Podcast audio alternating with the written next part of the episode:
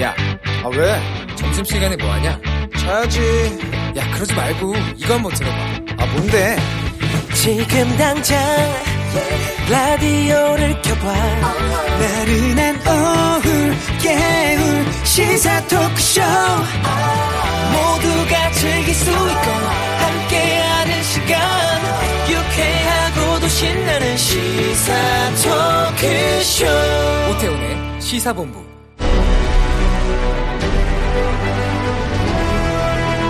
김철민의 본부 뉴스.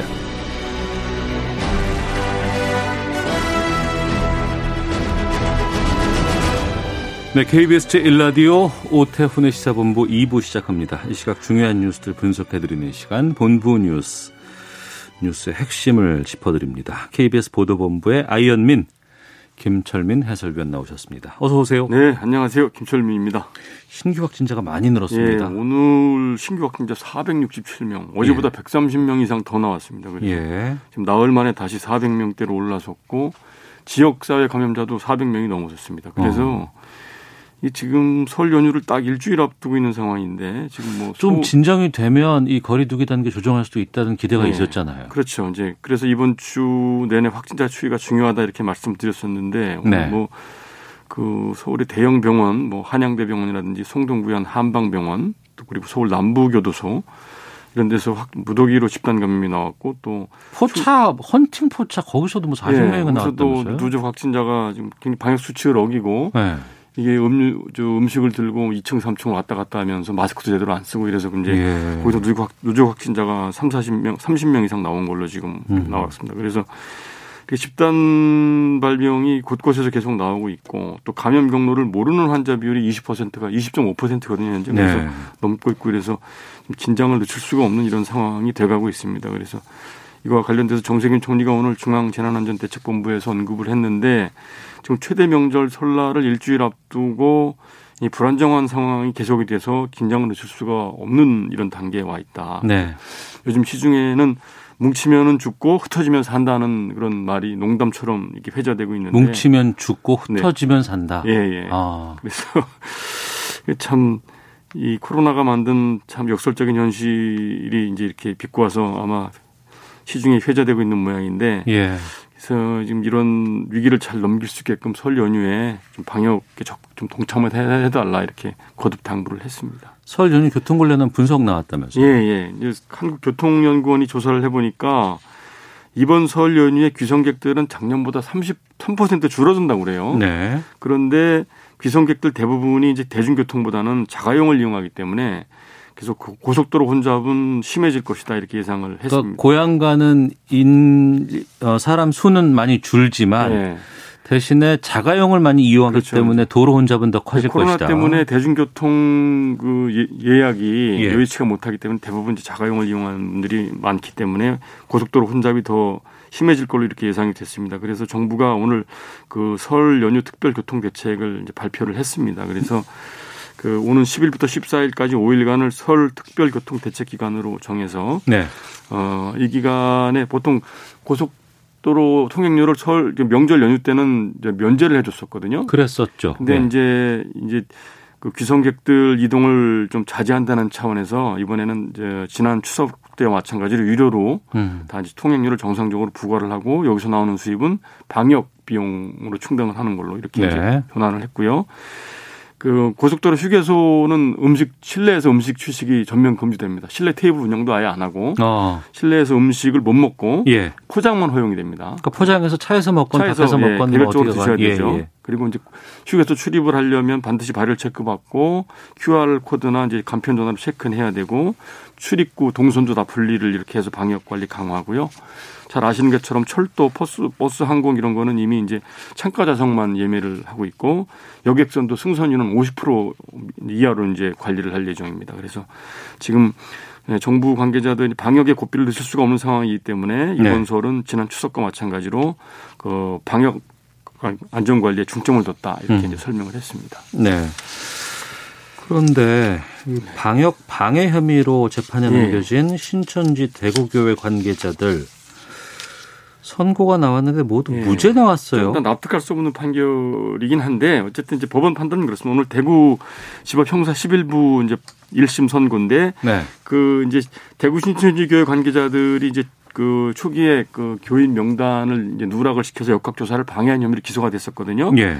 그런데 오늘 1심 선고가 나왔는데 이제 감염병 예방법 위반 그다음에 위계에 의한 공무집행 방해 혐의에 대해서 모두 그 무죄를 선고했습니다. 이제 피고인이 8명이었는데 네. 그 재판부가 이제 판단을 하기를 어, 전체 교인 명단 제출을 이제 요구를 한 것은 감염병 예방법이나 그 시행령에 정한 역학조사가 아니라 예. 역학조사를 위한 사전 준비 단계다. 이거 지난번에 그 신천지 이만희 총회장 무죄 났을 때 똑같은 거 예, 이만희 아닌가요? 총회장도 지난달 13일에 수원지법에서 똑같은 이유로 무죄를 받았죠. 그 당시에도 이제 방역 방해 혐의였는데 예.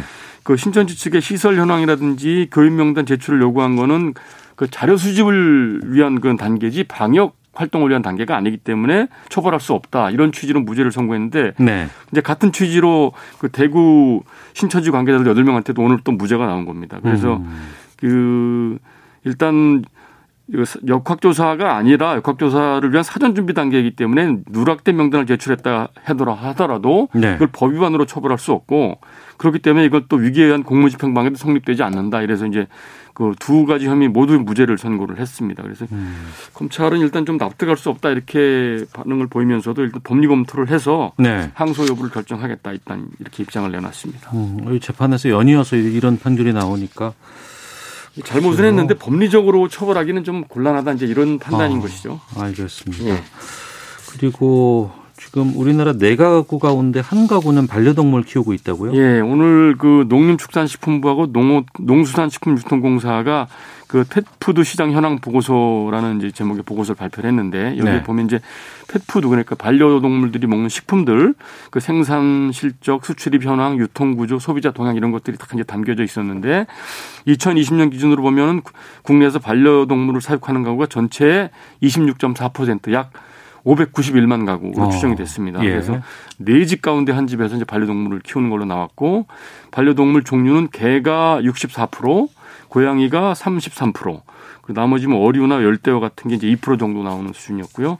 그 펫푸드 그러니까 그 사료죠. 그 반려동물들이 먹는 사료 생산량은 한 11만 톤 정도 됐는데 한 해. 음. 그 이제 반려견용 사료가 6만 3천 톤, 반려묘 사료가 4만 5천 톤 정도 됐고요. 이 펫푸드는 수출도 많이 했거든요. 그래서 네. 작년에 수출액이 750억 원이 넘어서 수출 효자 품목으로 자리를 잡고 있다고 합니다. 음, 하나만 더 보겠습니다. 채널A 강요미 수 사건 이동재 전 기자 보석 나왔네요. 예, 이제 이동재 전 기자가 그 이제 이른바 채널 A 강요미 수 사건이라고 그래서 그 유시민 노무현 재단 이사장 비리 의혹을 제보를 하라 이러면서 예, 그랬습니다. 그 예. 신라젠 의혹 취재하는 과정에서 이철 전그 대표를 이제 협박을 하고 이런 혐의로 이제 구속이 됐, 기소가 됐죠. 근데 이제 작년 10월에 이제 보석 신청을 보석 청구를 했는데 네. 법원에서 그동안 보석 허가를 안 했었습니다. 근데 어. 이제 이제 구속 기간 만료가 내일인데 그 보- 만료 하루 전날 오늘 이제 보석 허가를 내준 겁니다. 그래서 예. 그 도주하고 증거 인멸 우려가 없기 때문에 일단 구속 기간 만료를 앞두고 오늘 이제 서울중앙지법 형사 1단독 재판부가 보석 허가를 결정을 했습니다. 이거에 대해서 이제 그 이동재 전 기자는 음, 변호인을 통해서 입장을 밝혔는데 그 도주와 증거 인멸 우려가 없었던 상황은 지난 10월이나 지금이나 별 차이가 없는데 네. 어, 여지껏 그 보석 심리를 미루다가 이제 와서 보석을 허가하는 건 납득이 안 된다. 음. 네, 불구속 이 보석 결정이 늦어지는 바람에 그 인신 구속이 상당 기간 오래돼 있던 점에 대해서는 유감스럽게 생각한다 이렇게 이제 하면서도 어쨌든 보석 지켜을 보석 조건을 잘 지키면서 네. 재판을 성실하게 받겠다 이렇게 입장을 밝혔습니다. 알겠습니다. 본부 뉴스 KBS 보도본부의 김철민 해설위원과 함께했습니다. 고맙습니다. 네, 고맙습니다.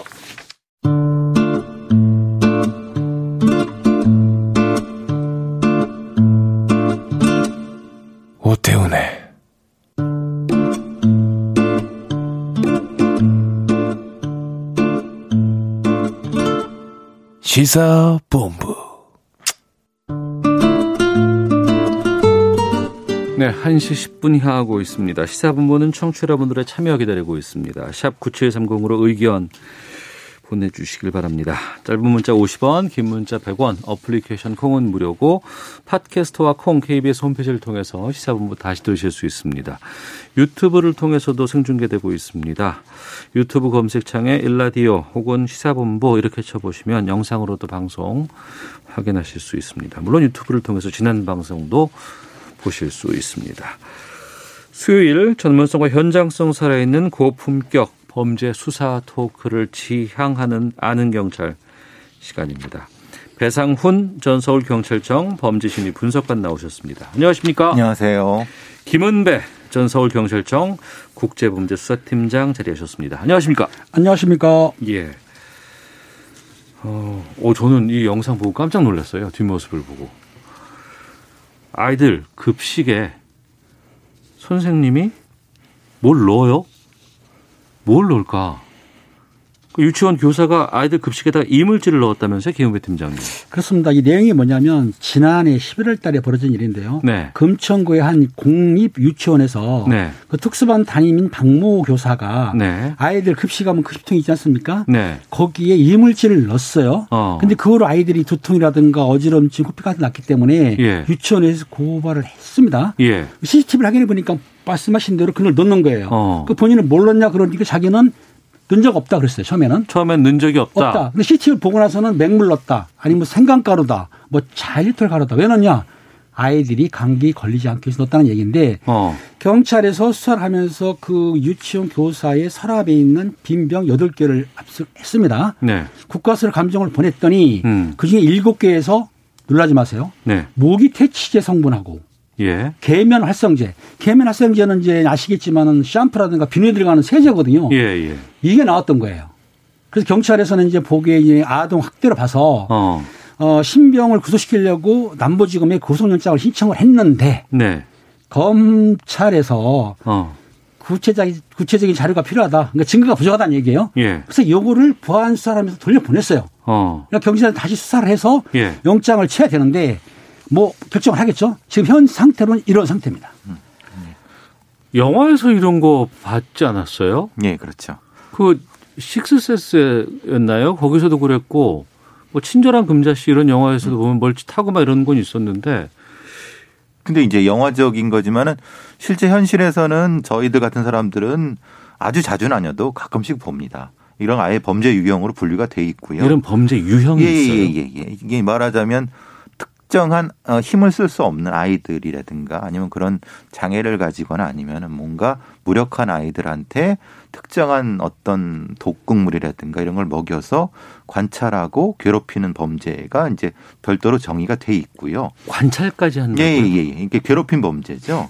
근데 이제 그거는 물론 형사적으로 처벌할 때는 우리는 아동학대 혹은 상해죄 이걸로 처벌을 하지만은 네. 범죄 분류상으로 그렇게 되고 이 사람이 좀더 잔혹한 것은 직접 컵에다가 무엇을 담아갖고 내 앞에서 먹어봐 하고 먹었는데 애가 다시 토해내는 거, 예. 뱉어내는 그것도 찍혔고 또 하나는 초콜릿에 무슨 상당히 이상한 물질을 무슨 가루를 묻혀갖고 입 벌려 먹이고 먹였는데 안 삼키고 토해내는 이런 게 다 찍혔거든요. 음. 그러니까 말하자면은 그러니까 이게 이제 다수가 먹는 것에 무엇인가를 뿌린 정도에 끝나는 것이 아니라 직접 개개인한테 하고 개개인한테 확인해서 무엇을 먹이고 토해내기에 이걸 반복했다고 하는 거예요. 그러니까 범죄 사실 자체가 대단히 악의적이고 잔혹하죠. 그 유, 유치원 교사가 네.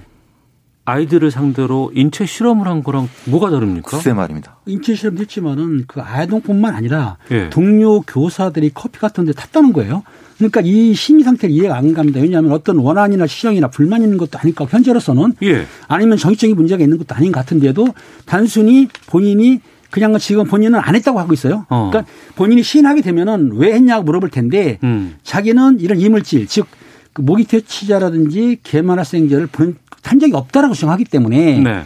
뭐 이유도 모르는 거죠. 네. 안 했으니까. 근데 지금 이게 다시 재수사로 돌려보냈다면서요? 그러니까 이제 말하자면 수사는 계속 하고 있는데 예, 예. 이건 인신 구속을 해야 된다. 왜냐하면은 어. 지금 이게 고발된 후에도 아이들하고 접촉이 있고 아 교사 생활을 예, 계속한다고요? 예, 예, 그 뒤에 있는 거고, 근데 그 뒤에 이제 다시 또 징계가 됐지만은 일단 지기해질 했죠. 예, 그렇죠. 근데 고발이 된 후에 며칠 후에도 아이들하고 접촉이 있었기 때문에 예. 그러니까 이거는 상당히 우리 상식으로는 음. 이런 게 고발이 됐으면 자기가 스스로 멈추거나 그래야 되는데 그러지 않은 존재니까 경찰에서는 이건 인신 구속해야 된다라고 해서 네. 했는데 검찰에서는 증거가 더 필요하다라고 해서 반려해서 보강 수사 중인 거고요.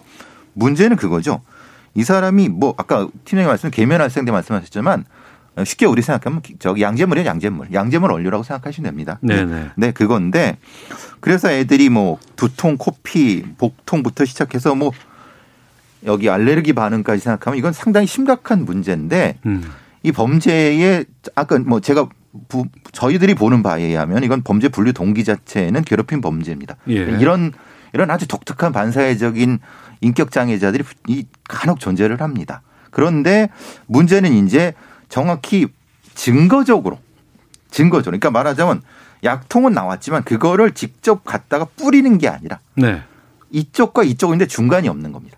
그러니까 어. 중간을 보강하라는 그러니까 거죠. CCTV로 무언가의 정황은 찾았고 그렇죠. 예. 또 그것의 정황을 뒷받침할 만한 앞서 말씀하셨던 계면 활성제라든가 네네. 먹어서는 안 되는 부분들이 뭐 병이라든가 이런 것들이 있는데 이걸 정말 거기다 넣느냐 그렇죠. 이거에 대한 증거가 없다는 그것 보강을 때문에 해보라는 그게 거. 애매한 게 보강인가요? 뭐냐면 실제로 예. 피해자들 아동들 있지 않습니까? 예. 그 아동들이 병원 가게 되면 진단서가 나올 거예요. 예. 그리고 그, 그 피의자 그 범인으로 수행되는 여교사의 서랍에서 나온 거란 말입니다. 네. 그런데 그렇다고 한다면 검찰에서 이걸 보는 것 같아요. 피의자의 자백을 받지 않았냐. 지금 부인하고 있어요. 음. 자백을 받지 못했어요. 또 하나 뭐냐면 계면활성제라든지 모기 퇴치제를 구입했다 그러면 도대체 언제 어느 때 어디서 구입했느냐. 네. 요게 좀 미진했던 것 같아요. 어. 그게 구입을 했으니까는 줬을 거 아닙니까? 근데 네. 구입한 장소도 모르고 시간도 모르기 때문에 단순히 그전 아니라고 하고 피해자는 피의자는 그렇기 때문에 그런 부분에서 좀 약간 연결고리가 끊어지니까 음. 검찰에서는 이거 보강 수사를 보완 수사를 내렸는데 네. 실제적으로 제가 보기에는 이 정도 수사했으면 실질까지 있다고 한다면 일단 신병을 구속시켜 놓고 수사하기면 수월할 텐데 불구속 수사하기는 좀 약간 수사하는데 어려움이 있죠. 근데 우리 검사님이나 법률가들은 이런 범죄를 당혹스러워 하시죠. 왜냐하면 듣도 보도 못한 범죄이지 않습니까? 네. 근데 저희 같은 이런 악독한 범죄자를 많이 다뤄본 사람들은 프로파일러 입장이라든가 예, 예. 이런 분명한 건 이런 존재합니다. 그러니까, 그러니까 이제 흔히 말하면 약자를 괴롭히면서 자신의 이 어떤 만족감을 높이려고 하는 상당히 반사회적인 존재들이죠. 그러니까 그 반사회적이라는 말이 좀 무섭게 다가오는 게요. 어떤 악의적인 동기가 있다거나 계기가 있다거나 이런 부분이 아니라는 거 아닙니까? 음, 근데 그 앞을 찾아봐야죠. 이 사람이 왜 그랬는가에 대한 요 때만 그런 건지, 어. 이전에 있었던 데에서도 그런 건지는 예. 추적을 해봐야 되는 거죠. 그게 그게 그게 잘 드러나지 않으니까. 근데 지금 보면 기소가 된 상황도 아니고 아, 기소는 이제 재판에 넘겨야 되니까 넘기는 예. 아니니까. 수사 중이죠. 수사 수사 중인 중이죠. 것이고 네. 그리고 이제 뭐 구속 기소도 해보려 구속 상태에서 조사해 보려고 했는데 그렇죠. 그것도 안 되고 그것도 안 되고. 예. 그러면은 지금 현재로서는 일반인인 거 아니에요? 아니, 그렇죠. 피의자를 조사하고 있는데 조사는 하고 예, 있지만 조사하고 있지만 출두시에 조사를 하고 있는데 예. 아마 금천서에서는 남부지검으로 보강수사를 해가지고 영장을 또 칠 것 같아요. 어. 그래야만이 그 피의자가 자백을 지금 안 하고 있지 않습니까? 아이들과는 확실히 격리가 된 건 맞습니까? 지금 지- 격리는 돼 있는데 그건 모르죠. 왜냐하면 아니요 이거를 아니, 직위적 격리는 돼 있는데 예. 이 여교사가 그 저 직위 처분 그 소송을 한 거예요. 네. 취소 처분 소송을. 어. 근데 그게 인용돼 버리면 다시 복귀할 수가 있죠. 그게 문제가 있는 거죠. 지금 저기 앵커께서 물으신 게 그게 아니라 예. 어, 그 아이들이 실질적으로 아이를 그, 그 교사가 아이들을 못 만나느냐? 예, 예. 아니죠. 볼 수 있죠. 왜냐하면 자기가 돌아다닐 수 있으니까. 아, 어. 예, 그러니까 공포의 조- 조- 존재인데 예. 이걸 우리가 법칙에서 어떻게 못하는 거예요 지금 상태에서. 그러니까 근무는 안 하고 있지만 예, 예. 교수님 말씀 근무는 안 하지만 그 여자분이 올 수는 있다는 얘기인데 그렇죠. 어. 일단 근무는 배제를 했죠. 그래서 이런 종류의 범죄의 위험성을 예. 우리 교육 당국이나 사업 당국에서 잘 인지를 못 하시는 것 같아요. 이게 매우 아이들이 그 교사를 보면 어떻게 생각하겠습니까? 아마 경기를 겪을 겁니다 아이들이. 음. 그러겠죠. 그렇죠. 이 코피를 흘리고 이랬는데 저 사람이 준 거 가지고 그 아이들의 진단서라든가 또 다수의 아이들이 이걸 복용했다고 했을 경우에는 그런 것들을 갖고 또 뭔가 확인해 볼 수도 있지 않을까요? 그렇죠. 그 증거 자료죠. 진단을 끊고 그 관련 서를 첨부를 하고 예. 또 그리고 그 여자분이 PC라든지 어. 휴대폰 내용 같은 걸 또 카드 내용 확인하게 되면은 예. 어느 정도 보관이 되기 때문에 아마 금천서에서 여론도 이게 지금 청원이 한 3만 명이 넘었다는 거예요. 네. 청원 올렸으니까 그렇기 어. 때문에 또 재신청 영장 신청해가지고 구속시키려고 믿습니다. 네. 일단 뭐 다음에는 아마 구속될 겁니다. 지금 이, 이 사건 자체가 너무 중대하기 때문에. 그러니까 CCTV가 없었으면 몰랐을 거 아니에요. 그때는 아예 부정하겠죠. 그렇죠. 오히려 오히려 거죠. 고소를 하겠죠. 그렇죠. 예. 예. 그리고 그랬겠죠. 아이들은 유치원 다녀봐야 뭐 1년 정도 다니다가 또 퇴소하니까. 그렇죠. 반복됐을 수도 있지 않을까라는 걱정이 그러니까 그게 좀 걱정이 그겁니다. 거예요. 이전에 안 그랬느냐. 네. 1년 전이나 다른 데서 안 그랬느냐. 어. 찾아봐야 된다. 왜냐하면 아이들은 회복력이 높기 때문에 잠깐 이거 있었다면 아이들이 그냥 잠깐 다, 다치고 피 흘리고 말았다고 아- 부모들이 넘어갔을 수 있다는 겁니다. 이전에 그렇죠. 혹시 있었다고 하면. 그럴 수 예, 있습니다. 예. 그걸 찾아야 되는 거예요. 그럼 그동안 이 교사가 다녔던 뭐 유치원이라든가 이런 것들도 한번 좀 여자가 추적하고 있는지 있을 겁니다. 예. 광범위하게 조사를 해야 되겠죠. 그렇군요. 참 아는 경찰 진행하고 있는데요. 아우 끔찍합니다. 그리고 이거 한번 또 보겠습니다. 충남 지역에서 벌어지는 일인데 일주일 간격으로 여성들의 시신들이 지금 발견되고 있다고 합니다. 예, 예. 해상훈 교수님, 이거 어떻게 된 거예요? 그러니까 첫 번째 25일 날 예. 지난달 25일 날 발견 20대 초반의 어, 여성은 이제 공주시인데요. 인근 논에서 네. 어, 발견이 됐고 사망한 채로요. 음. 마지막 새벽 2시까지 행적은 나옵니다. 아마 친구분들이랑 어떤 모임을 가지시고 이동하는 과정에서 그렇게 된 적이 변, 변을 당하신 것 같은데 일단은 변사죠. 어떻게 네네. 돌아가신지 모르는 상태고. 근데 충남 청양에서 40대의 어머니와 10대 초반의 딸 모녀가 네. 천변이라고 하죠. 우리가 보통 이제 어떤 천에 있어서 저 산책로 같은데 네, 네. 그 새벽에 돌아가신 채로 어. 발견된 건데 예. 공교롭게도 이 세 분이 예. 다 이제 옷이 좀 벗어진 상태거나 아니면은 옷이 따로 있는 상태로 발견돼 갖고 어. 이게 또 새벽 시간이고 예. 근데 좀 이상하지 않습니까? 왜냐면 이 추운 날, 예, 예. 이 추운 날 자발적으로 옷을 벗을 수가 있느냐? 어. 그것 때문에 이제 혹시라도 성범죄에 어떤 피해자 있지 않을까라는 의심 때문에 많은 관심을 갖게 된 그 사건이죠. 그러니까 동일범의 소행일 수도 있는 범죄다. 이렇게 봐야 되는 건가요? 그러니까 다시 보면은 1월 25일 날 오후 8시 아니 오전 8시 45분경에 예. 택배 기사가 도로를 가는데 옷하고 신발이 있었어요. 예. 그 주변을 보니까 논두렁이에 어. 사람이 있는 거예요. 예. 그래서 119 신고를 했어요. 119 출동해 보니까는 사람이 사망해 있으면 네. 사망해 있으면 구조를 안 합니다. 경찰에 음. 신고를 해야 됩니다. 네, 왜냐하면 네. 현장을 보전 때문에. 예. 경찰 와서 보니까는 속옷 차림에서 음. 여성분이 사망해 있는데 아마 예비 대학생이래요. 네. 대학하게 돼 있는 예비 대학생인데 외상을 보니까 상처가 없어요. 음. 그러니까 일단 상처도 없고 다른 흉기도 없기 때문에 그래서 일단은 이걸 부검하기 위해서 네. 타살님이 없는 걸로 봤지만 혹시 모르니까 타살님 어. 위해서 부검을 의뢰했고 예. 지금 말씀드린 1월 30일 날 그 오후 2시 20, 25분께 발견된 건 청양인데 거기는 음. 생태공원에서 똑같이 40대 모하고 딸이 사망을 발견했지 않습니까? 네. 근데 거기에는 알몸으로 있었다는 거예요. 어. 알몸이기 때문에 어 그러면은 공주하고 청양 거리가 한 42km 된다고 봅니다. 예, 예. 그러니까 같은 지역 내 아니냐. 같은 지역에서 여성이 뭐 속옷 차림이라든지 알몸으로 사망하기 때문에 연관성이 있지 않느냐. 음. 지금 인터넷에서는 아마 뭐 이 동일범이다, 연쇄범이다 이렇게 보고 있는데 네. 경찰에서는 청양 사건도 당시 확인해 보니까 외상도 없어요. 음. 타살림이 없고 또 옷 같은 것도 흙이를 묻거나 찢어질 적도 없어. 또 저항문도 없어. 음. 그래서 그렇기 때문에 일단은 아 여기 타살 혐의는 없지만 그래도 혹시 모른다 싶어서 이 사건도 부검을 국가서에 의뢰한 거죠. 이첫 번째 사건만 보면은 네.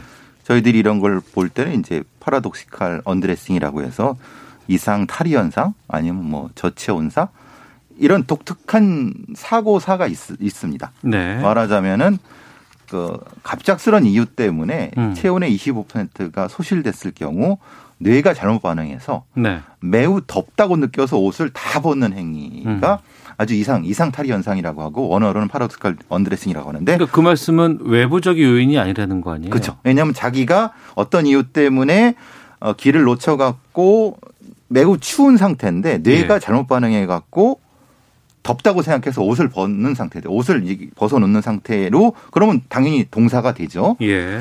근데 한 번 첫 번째 20대 같은 경우라고 하면은 그럴, 수 있다고 생각하는데 일주일 뒤에 동일한 그런 게 나타났다고 하면은 이게 그럴 수 있을까? 어. 그러니까 각각의 사건은 별개라고 따로 하지만 예, 예, 이상 탈이 현상이라고 해도 어. 근데 두 개가 이렇게 이게, 이게 사실은 그래서 좀 의문으로 빠지는 거죠. 근데 문제는 아까 팀장님 말씀하신 것처럼 외상 흔적이 거의 없다는 거예요. 예, 예. 타살한 외- 적이 없다면 그렇죠. 현재까지는 없는 거죠. 예. 예. 외상이 없고 그러면은 어떤 범죄의 동기상으로 음, 이유가 없다는 거죠. 예. 그러니까 경찰에서도 심각히 지금 고민을 많이 하고 있는 상태인 그러니까. 청양도 같은 경우에는 그 가족 상대로 조사를 하니까 31일 날 오전 2시 한 20분쯤 반쯤에 네. 두 딸하고 모녀가 자간 거예요. 그 시간에. 새벽에 예, 그렇죠. 예. 새벽에 나갔다가 오후에 발견된 거니까. 예. 그렇다고 한다면 교수님 말씀하신 대로 내가 술을 만취했다는가 그러면 저 옷을 벗어가지고 저치원사도 가능한데 예, 예. 두 분이 나갈 때 술 먹거나 그러지 않았지 않습니까? 어. 또 초등학생으로 알고 있으니까 딸이 예. 그렇다고 한다면 둘이 왜 2시 몇 분 새벽에 나갔느냐 음. 이런 원인도 조사해야 되고 또 그리고 실제적으로 경찰관이 검시를 하는데요. 네. 검시상에 외상이라든가 사망 원인을 모를 수도 있습니다. 그럼 아직까지는 사망 원인이 안 나온 거예요? 그렇죠. 그냥 결과적으로는 동사지만 저치원사 아, 그렇죠. 동사에 그러니까 저치원사를 이르게 된 원인은 안 나온 겁니다. 어. 그런 그런데 이제 참 정황상 애매한 건 20대 초반의 분은 뭐 술도 드실 수도 있고 그래서 이제 그 저치원사가 될 수 있다. 네, 언드레싱 될수 있다는데 두 번째 같은 경우는 새벽에 모녀가 왜 나가냐? 음. 그러니까 그건 그거는 좀 이상하다. 그러면은 주변인들의 진술을 봐야 된다. 이게 사실은 우리가 잘못 알고 있는 거 아니냐? 네. 잘못 진술된 게 아니냐? 어. 이런 것도 파헤쳐 봐야 되는 거죠. 아직은 모르는 거니까. 예. 두 분은 어떤 가능성 같은 것들이 좀 촉이 오세요? 지금 저 같은 경우는 청양과 같은 경우에는 사실 두 분이 나갔다고 한다면 그 극단적인 선택을 했다고 한다면은 유서라든지 아니면 집에 써놨든지 본인들이 했어야 되는데 예. 알몸으로 사망했다 그러면은 성적 어떤 폭행이 있을 수도 있거든요. 그런데 상대편을 사망, 즉 타살할 때 외상을 안 입히고도 사망을 사람을 타살할 수도 있거든요. 어. 사실상은. 그래서 지금 저는 단정하기 어렵지만은 극단적 선택일 수도 있겠지만 지금 제 생각에는 조금 타살 힘점이 좀 높지 않느냐. 그러니까 부검을 확실히 해야 되겠죠. 저는 이제 그 청양 사건 같은 경우는 약간 웅크린 상태로 두 분이 네.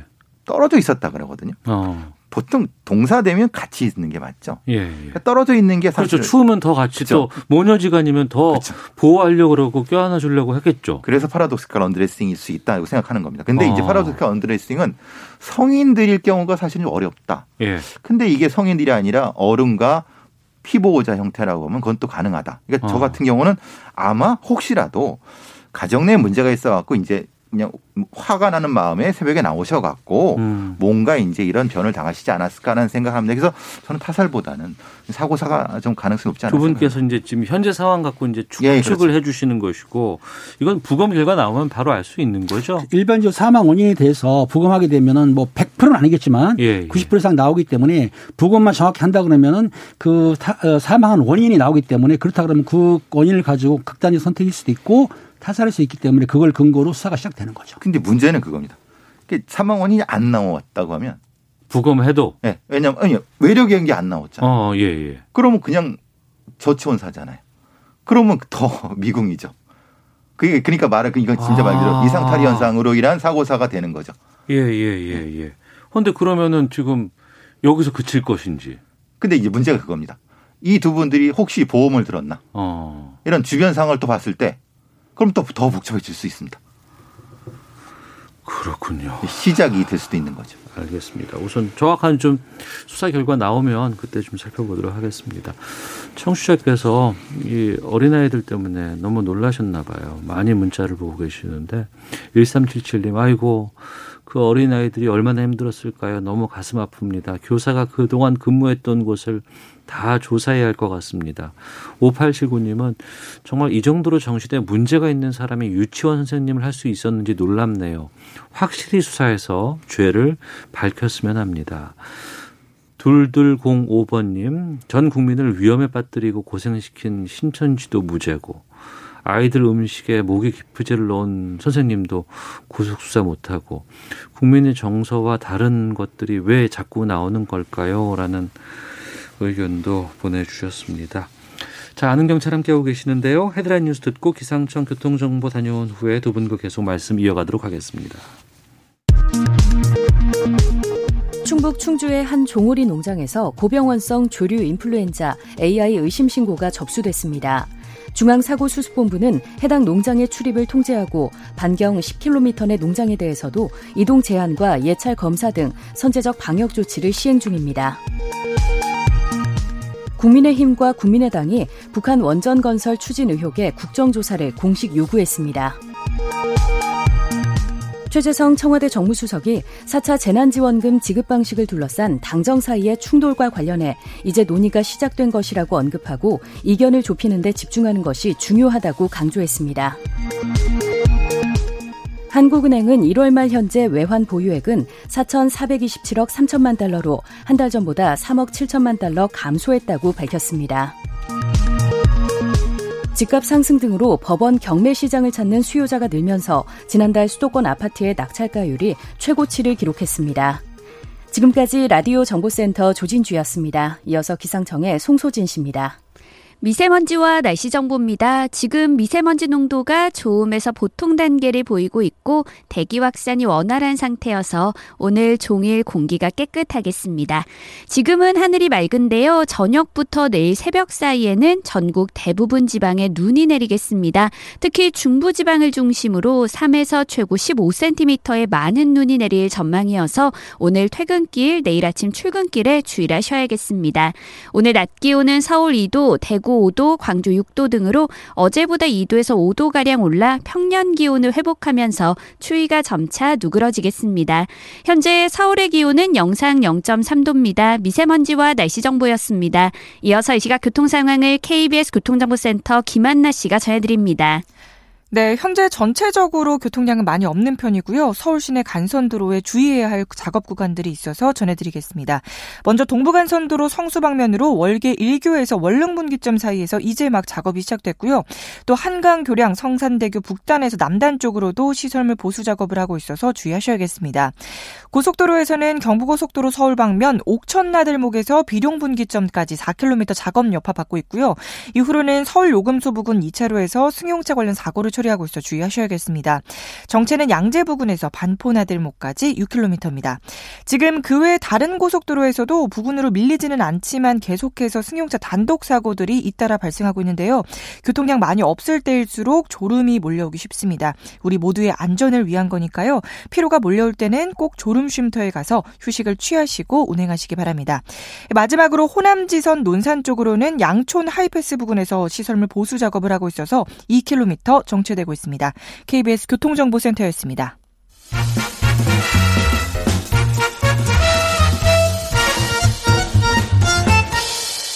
오태훈의 시사본부.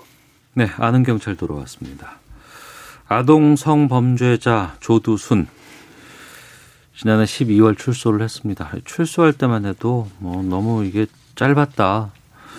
그리고 어떻게 이걸 관리할 것이냐, 주위 사람들 어떻게 할 것이냐, 막 엄청 얘기를 많았는데 또 뉴스에 나왔습니다. 어, 노인들에게 지급하는 기초연금을 포함해서 매달 120만 원 상당의 각종 복지 급여를 받게 됐고 어, 이 자격에 대한 심사를 통과했다고 하고 또 한 달치 못 받았던 것까지 추가로 받을 수 있게 됐다고 들었어요. 김은배 아, 팀장님. 참, 이거 참 가슴 아픈 일이고 좀 화난 일인데요. 예. 그 12월 17일 날 조두순이가 그 기초연금하고 기초생활보장급여 신청을 했습니다. 네. 근데 심사를 했는데 통과가 됐어요. 음. 근데 얼마를 받냐면 기초연금 30만 원에다가 네. 2인 기준 생계급여가 62만 원 그리고 주거급여가 26만 원에서 120만 원을 받는데 네. 당시에 통과시킬 때 뭐라고 했냐면 조두순이가 근로 능력이 없는 65세 노인이다. 네. 그리고 그 처죠 만성질환이라서 근로할 수가 없다. 또 그리고 무주택이다. 음. 이런 게 조건이 갖췄기 때문에 이걸 신청을 받아들인 거예요. 네. 그랬더니 신청 전에 그 지난 것도 있잖아요.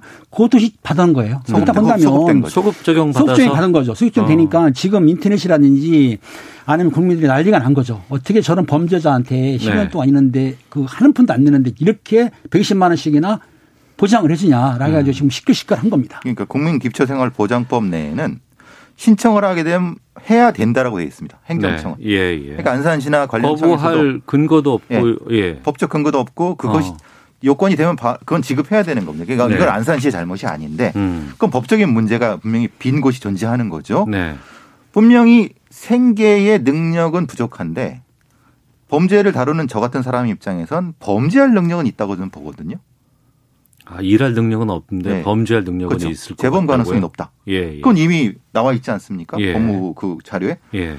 이런 경우 수급은 제한해야 되는 거 아니면 수급을 준다 하더라도 어. 특정한 조건을 매겨야 되지 않느냐.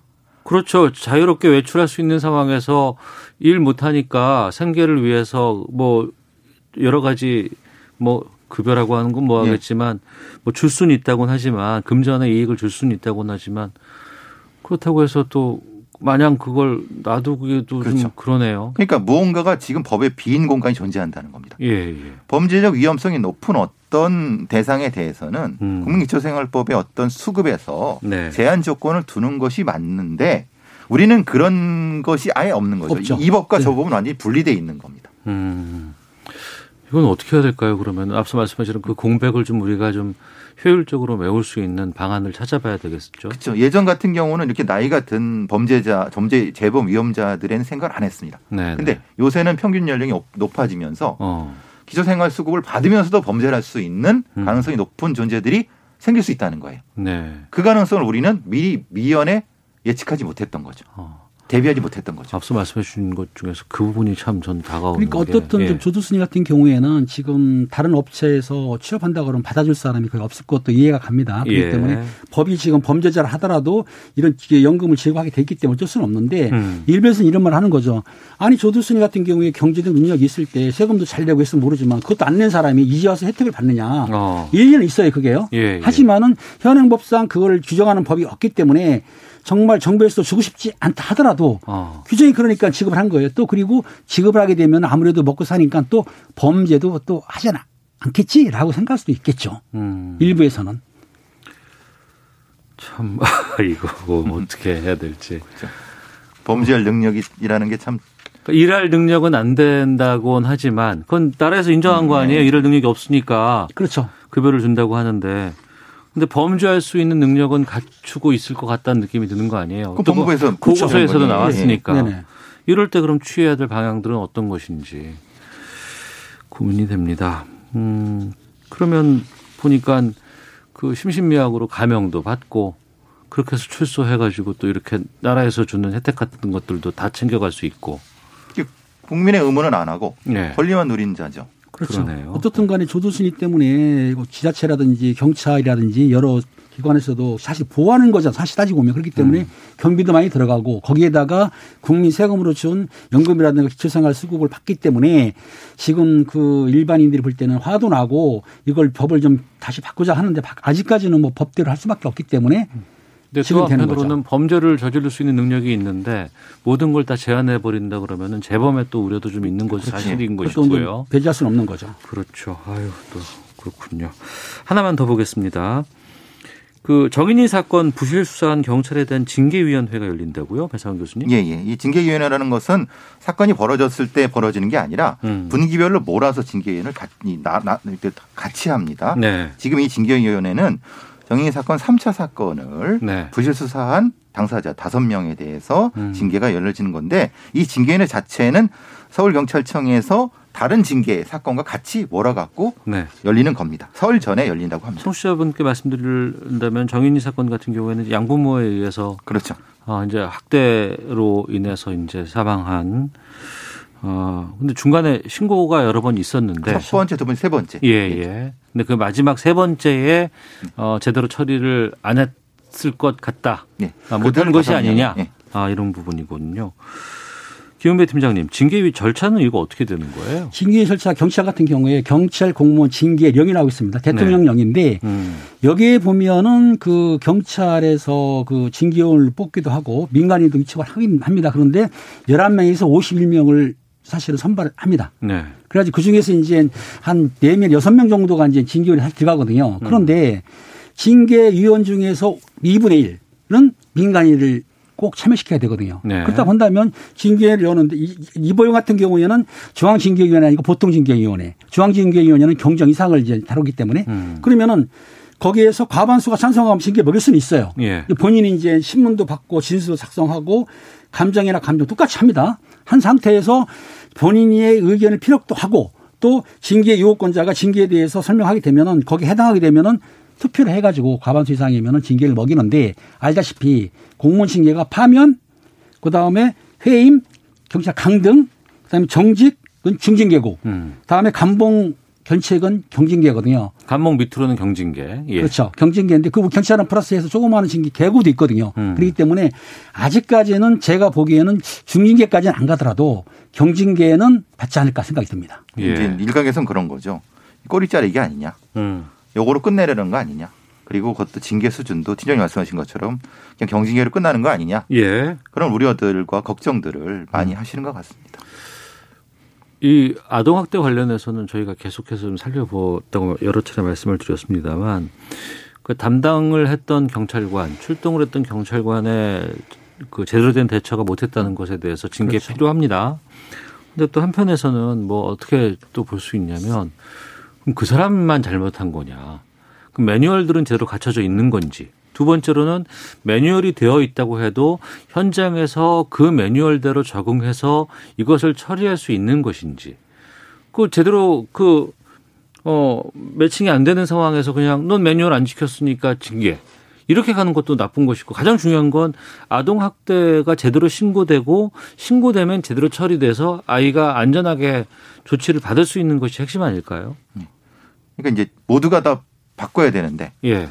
그러니까 징계만으로 끝나면 안 된다는 거죠. 그렇죠. 그 네. 이전에 다른 어떤 매뉴얼이라든가 또 인적인 구성도 바꿔야 되는 부분이 선제가 돼야 되는데 음. 그 부분에 대한 것이 없이 지금 징계만 주목하는 것은 문제가 있는 거죠. 그러니까 이 징계만 하게 되면 아무도 이 아동학대 관련된 전담할 수 있는 이런 부서나 일을 안 맡으려고 할 거 아니겠습니까? 그래서 지금 경찰청에서는 일단은 일벌 100개 차원으로 예. 징계를 해가지고 경각심을 주는 건 맞습니다. 예. 맞는데 아까 말씀드린 대로 매뉴얼상을 좀 철저히 좀 점검도 하고 시스템도 점검해서 어. 전문가가 현장에 출동해가지고 그걸 보호할 수 있는 네. 그 시스템을 개발한다고 하니까 좀 더 기다려봐야 될 것 같습니다. 음, 알겠습니다. 자, 하는 경찰 마치겠습니다. 김은배 전 선- 서울경찰청 국제범죄수사팀장, 배상훈 전 서울경찰청 범죄심리 분석관과 함께했습니다. 두 분 오늘 말씀 고맙습니다. 감사합니다. 오태훈의 시사본부는 여러분의 소중한 의견을 기다립니다. 짧은 문자 50원, 긴 문자 100원의 정보 이용료가 되는 샵 9730, 우물정 9730번으로 문자 보내주십시오. KBS 라디오 앱 콩은 무료입니다. KBS 라디오 오태훈의 시사본부. 지금 여러분은 대한민국 라디오 유일의 점심 시사 프로그램을 듣고 계십니다. 1시 42분 지나고 있습니다. 김성환의 뉴스 쏘다 시작하도록 하겠습니다. KBS 제일 라디오 시사야를 책임지고 있는 시사평론가 김성환 씨 나오셨습니다. 어서 오세요. 네, 안녕하세요. 예. 4월 7일 보궐선거 서울, 부산 두 곳에서 시장을 뽑습니다. 네. 부산시장 선거에서는 지금 가덕도 신공항 이게 가장 큰 핵심으로 떠오르고 이슈로 떠올랐어요. 네. 이것 때문에 국민의힘 김종인 비대위원장이 월요일 날 부산을 내려가서 뉴 부산 프로젝트를 발표를 합니다. 여기까지는 어 신, 가- 가덕도 신공항은 민주당도 국민의힘도 다 할 거구나. 다 전폭적으로 매달릴 거구나. 근데 갑자기 이 자리에서 한일 해저 터널 논란이 딱 나왔어요. 네. 이것 좀 짚어주세요. 뭐 한일 해저 터널에 대해서는 자세히 제가 앞으로 계속 소개해드리겠지만 네. 일단은 말씀하신 것처럼 이틀 전에 김종인 비대위원장이 한일 해저 터널 안을 꺼냈어요. 네. 근데 사실 예상을 잘 못했어요. 네, 네. 그러니까 가덕도 신공항 문제와 관련해서 국민의힘이 좀 밀리고 있다. 음. 그러니까 이슈를 민주당이 먼저 선점한 거죠. 네. 그리고 부산 지역 민심이 심상치 않다. 음. 그래서 이현주 후보 같은 경우에는 국회까지 와가지고 눈물의 기자회견까지 했잖아요. 네. 특별법 통과시키는데 통과시키지 못하면 나 후보직 그만두겠다. 조건부 사태까지 걸었잖아요. 예. 근데 그만두겠다의 방점이 찍힌 어. 건 아니고요. 예, 나 예. 계속 하고 싶으니 특별법 빨리 통과시켜달라 이런 의미이긴 했는데 네. 김종인 비대위원장이 내려갔으니까 뭔가 큰 안이 나오겠으려니 음. 생각을 했는데 갑자기 한일 해저 터널 얘기가 나왔어요. 네. 음, 아마 그런 분위기나 음. 여론을 한번 좀 반전시켜 보겠다 네. 이런 전략적 포석이 깔려 있었던 거 아닌가 싶습니다. 그러니까 하나를 더 얹은 거 아니겠습니까? 민주당이 그렇죠. 주도하고 있는 이 이슈에 대해서 네. 국민의힘에서 하나를 더 얹었는데 그게 한일 해저 터널이었고 민주당에서는 야 이거 친일 아니냐 이렇게 지금 반응하고 있잖아요. 근데 저는 그렇게 별로 바람직해 보이는 논란은 아닌 것처럼 보여요. 네. 왜냐하면 어, 친일 프레임을 만약에 한일 해저 터널 문제에 제기를 한다면 음. 예를 들면은 과거사 해결 그리고 한일 미래지향적 관계 구축을 위해서 한일 간에 뭔가 협의하는 것 네. 이것도 친일 아니냐 이렇게 또 얘기할 수 있는 거 아니겠습니까? 음. 모든 걸 친일의 어떤 선악 구분으로 네. 접근하는 것은 바람직하지 않은데요. 네. 어, 뭐 정청래 의원 예를 들어서 좀 그렇지만 일제의 조선 침략 명분도 정한론이었다. 음. 해저, 터널, 해저 터널도 일본의 대륙 진출의 교두보가 될 뿐이다. 어. 뭐 이런 인식을 드러내기도 했습니다. 근데 일본 통이라고 하는 이낙연 대표 말은 조금 좀 얘기 톤이 다른데요. 네. 어제 교수단체 연설 직후에 기자들을 만나서 부산이 유라시아 대륙의 출발점이 될 거냐, 음. 경유지가 될 거냐의 선택이다. 오히려 일본 쪽이 관심이 없다. 이렇게 얘기를 했습니다. 네. 그러니까 실효성의 측면을 이제 지적을 한 건데요. 음. 그런 면으로 봤을 때도 일본 반응도 별로고, 네. 어 그리고 부산이 정말 그 큰 수혜를 입을 것이냐 한일 해저 터널을 뚫었을 때 네. 그런 면에서 좀 부정적이다 이런 어. 평가를 내놓기도 했습니다. 선거를 앞두고 어떤 이슈 선점의 효과를 누리기 위해서 무언가를 얹었는데 이게 좀 이상하게 지금 결과가 나오는 것 같고 지금 반응들이 나오고 있는 건데 음. 국민의힘은 지금 뭐라고 하고 있어요? 반응을 보고선. 일단 그 한일 그 뭐 친일 프레임을 지금 민당 쪽에서 선거를 음. 앞두고 있는 상황이니까 일부 의원들을 중심으로 해서 제기하고 있는 상황이긴 한데요. 아, 국민의힘 쪽에서는 오히려 사실 반박을 하고 있는 상황이에요. 반박이요? 예, 왜냐하면은 어 1999년 김대중 대통령이 당시 오부치 총리하고 네. 우리 오부치 선언에 대해서 얘기한 적도 있었잖아요. 그때는 한일 관계가 좀 많이 바뀐 상황이 됐죠. 어, 상당히 예. 많이 바뀌었고 예, 굉장히 예. 좋았던 아마 일본 내 있는 외교관도 그렇게 얘기하라는데 한일 관계가 그때가 제일 좋았다 이렇게 얘기를 하거든요. 네. 그때 김 전 대통령이 당시 김대중 대통령이 한일 터널이 건설되면 홋카이도에서 유럽까지 연결이 되니까 음. 미래의 꿈으로 생각해 볼 문제다 이렇게 발언을 한 바가 있습니다. 아. 또 2003년 노무현 대통령이 취임식 때 네. 취임식을 열었는데 그때 고이즈미 총리가 직접 왔었어요. 네. 어, 그때도 한일 관계가 괜찮았어요. 음. 그러니까 노 대통령이 청와대에서 한일 정상회담을 가진 자리에서 한일 해저 터널 얘기를 꺼내기도 했었어요. 네. 그러니까 지금 민주당에서 얘기하는 친일 프레임은 좀 성립이 안 된다. 음. 이렇게 봐야 될 것 같아요. 네. 근데 사실 두 정권에서만 이 얘기가 언급된 건 아니고요. 음. 오히려 정권 차원에서 본격적으로 논의가 시작된 거는 1990년 노태우 대통령 때라고 봐야 돼요. 예. 한일 정상회담을 그때도 가졌는데 가이우 도시키 일본 총리에게 해저 터널 건설을 아예 제안을 했었어요. 그때는. 음. 그래서 도시키 총리가 나 찬성한다 이렇게 밝히기도 했던 적이 있었습니다. 네. 이 한일 해저 터널 이게 언제부터 이런 얘기가 나온 거예요? 그러니까 민주당의 주장 제가 친일 프레임 별로 맞지 않다 이렇게 말씀을 드렸는데요. 예. 사실 역사적으로 보면은 그런 오해 소지가 없지 않아요. 왜 그러냐면요. 예. 일제 강점기 시절에 처음 친일 터널, 아 한일 터널이 얘기가 나왔어요. 한일 터널이. 터널을 만들겠다는 게 일제 강점기 때부터 있었다고요? 예, 1935년부터 시작된 그때 구상인데요. 기술력으로도 이게 가능했을까요? 아, 그거 가능해요. 어. 네. 일본이 어 일제 강점기 때 뚫어놓은 터널들이 일본 내부에도 남아 있고요. 예. 통영에 가면은 물론 그 정도 터널은 아니지만 어. 지하로 통영 항 밑을 터널을 뚫어놓기도 했습니다. 일본이요? 예.